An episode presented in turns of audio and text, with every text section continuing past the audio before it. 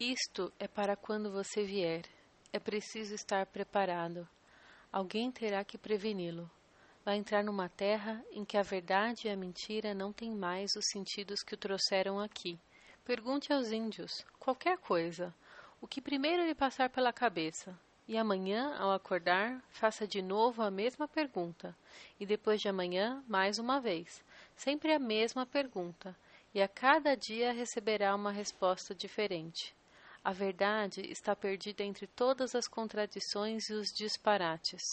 Quando vier à procura do que o passado enterrou, é preciso saber que estará às portas de uma terra em que a memória não pode ser exumada, pois o segredo, sendo o único bem que se leva para o túmulo, é também a única herança que se deixa aos que ficam, como você e eu, à espera de um sentido.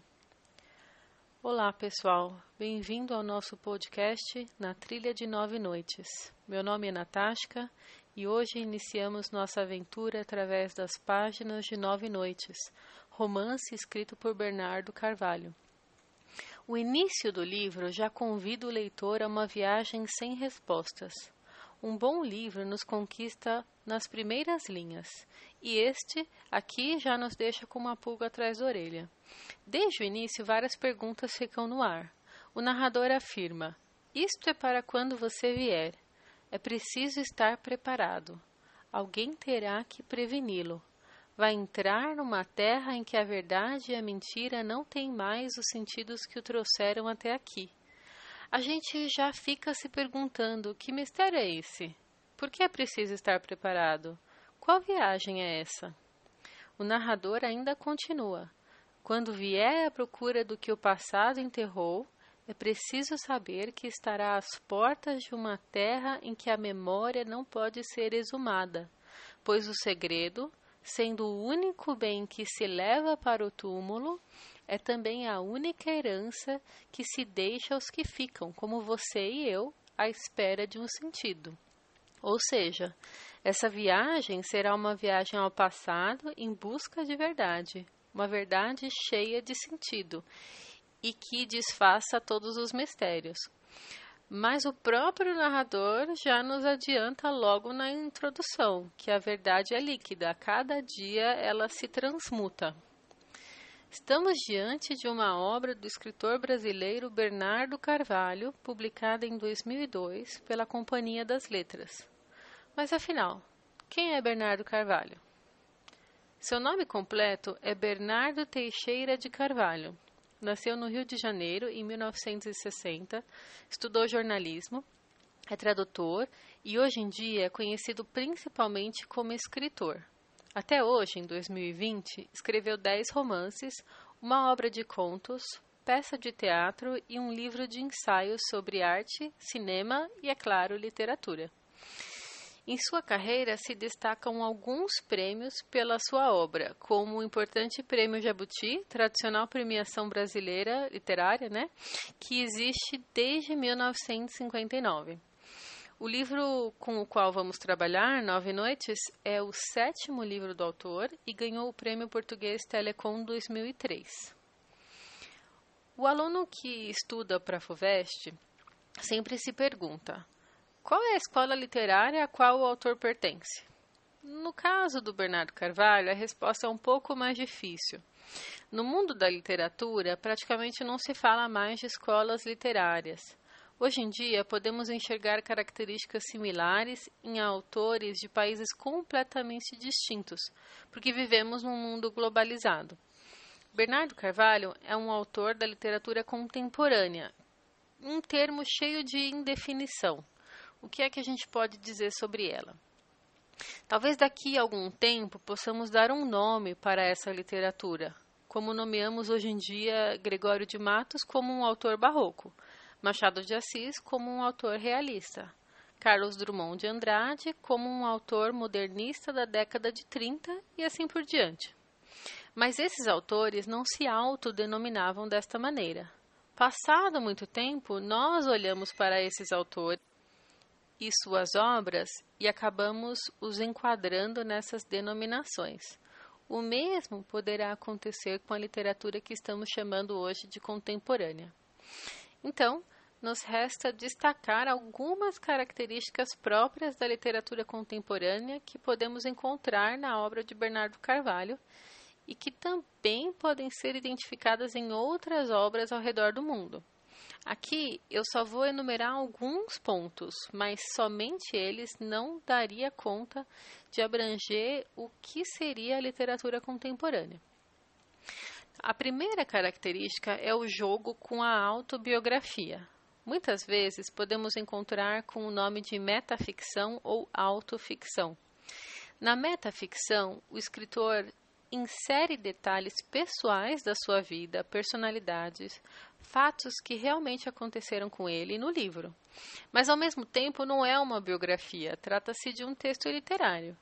O autor dá todos os indícios de que se trata dele mesmo, a ponto do leitor pensar que o autor está narrando a sua vida. Em Nove Noites, o segundo narrador que podemos chamar de narrador jornalista, tem fortes marcas com o próprio escritor Bernardo Carvalho. Uma delas é o fato do narrador se denominar jornalista. E como falamos antes, Bernardo Carvalho estudou jornalismo. Outro ponto em comum é a entrevista que o narrador fez com o antropólogo francês Lévi Strauss, Bernardo Carvalho também entrevistou o antropólogo para o jornal Folha de São Paulo. O próprio Bernardo Carvalho afirma que descobriu o nome de Boel Quinn ao acaso, ao abrir um jornal. O segundo narrador descreve a mesma cena. Em uma entrevista dada no Festival Literário da França, Bernardo Carvalho diz que seu pai era um vilão do meio ambiente. O pai do segundo narrador também promovia o desmatamento da floresta amazônica. São muitas as coincidências, entre aspas. É, se fôssemos enumerar cada uma delas, ficaríamos um tempinho aqui. Certamente tem muita situação que realmente aconteceu com Bernardo Carvalho e com certeza tem muita invenção. O próprio Bernardo Carvalho escreve no final do livro o seguinte: este é um livro de ficção, embora esteja baseado em fatos, experiências e pessoas reais. É uma combinação de memória e imaginação, como todo romance em maior ou menor grau, de forma mais ou menos direta. Mas, caro ouvinte, você precisa ter em mente que conseguir identificar o que é real e o que é ficção não é analisar o texto. A literatura vai muito além da pura dicotomia entre real e ficção. Literatura é um lugar onde podemos jogar com a imaginação, inclusive apagando as fronteiras do que é real e do que é invenção. O poder da literatura é fazer com que o homem se reinvente, né? E podemos dizer que o Bernardo Carvalho se reinventa nessa obra, jogando com os acontecimentos reais de sua vida. A segunda característica da literatura contemporânea é a mistura de gêneros. O que seria isso? Em Nove Noites temos cartas, que foram escritas pelo que chamamos de primeiro narrador, ou seja, poderíamos dizer que se trata do gênero epistolar. Um exemplo disso é o próprio início do livro, que ouvimos no início desse podcast. Outra mistura que podemos ver no livro é que o próprio Bernardo Carvalho denomina de pastiche de texto antropológico, ou seja, uma imitação da escrita etnográfica. Etnografia é o registro descritivo da cultura material de um determinado povo, ou seja, o autor quer brincar com a escrita que descreve povos indígenas. Aqui a gente fala de uma imitação da escrita etnográfica, porque no livro não há uma descrição precisa dos índios e de seus costumes, como um antropólogo faria, mas em diversas passagens lemos descrições de rituais e do modo de vida de algumas tribos. O livro simula a não ficção também na medida em que se faz passar por uma investigação da curta passagem de Quinn pelo Brasil. Por fim, podemos dizer que em Nove Noites também está presente o gênero policial. Um romance policial envolve sempre um mistério, um suspense, muitas vezes um segredo, uma morte. Aqui também o centro do mistério é descobrir por que Buell Quinn se matou ou se ele realmente se matou. E esse mistério nos conduz até o final do livro e faz com que a gente, o leitor, queira desvendar esse segredo. Mas olha o spoiler.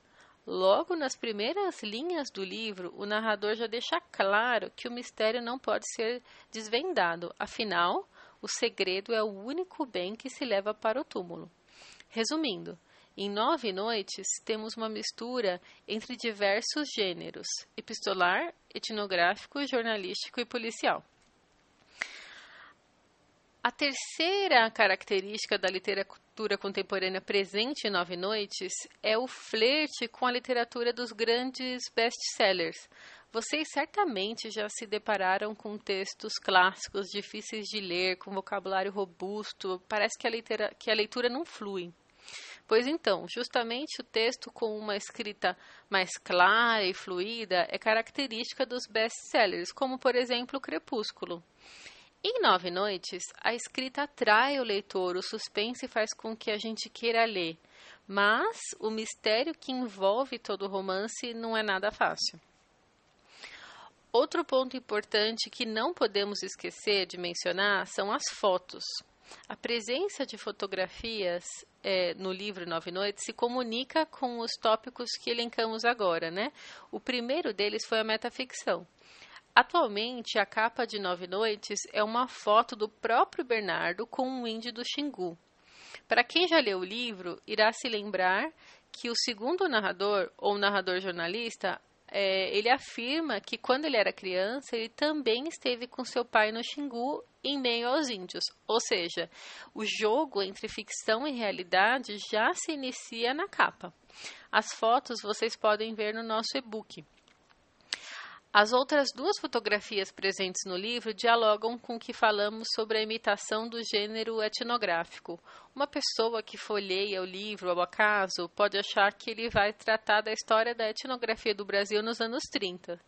As fotos transmitem ao livro o valor de documento real, como se dissesse para o leitor que tudo aquilo é real, inclusive há fotos provando a veracidade da narrativa. Esses são alguns traços comuns da literatura contemporânea presente em Nove Noites. Certamente não são os únicos presentes no romance e nem toda a literatura contemporânea vai ter exatamente tudo isso que a gente elencou aqui. Ah, mais uma curiosidade. É, olhando para a obra do Bernardo Carvalho, percebe-se o tema da viagem e do deslocamento. Esse tema ele é recorrente e ele é muito importante para o autor na medida em que representa o encontro com o outro, com o estranho, com o desconhecido. Aqui alguns exemplos. Em seu livro O Filho da Mãe, o narrador viaja para a Rússia.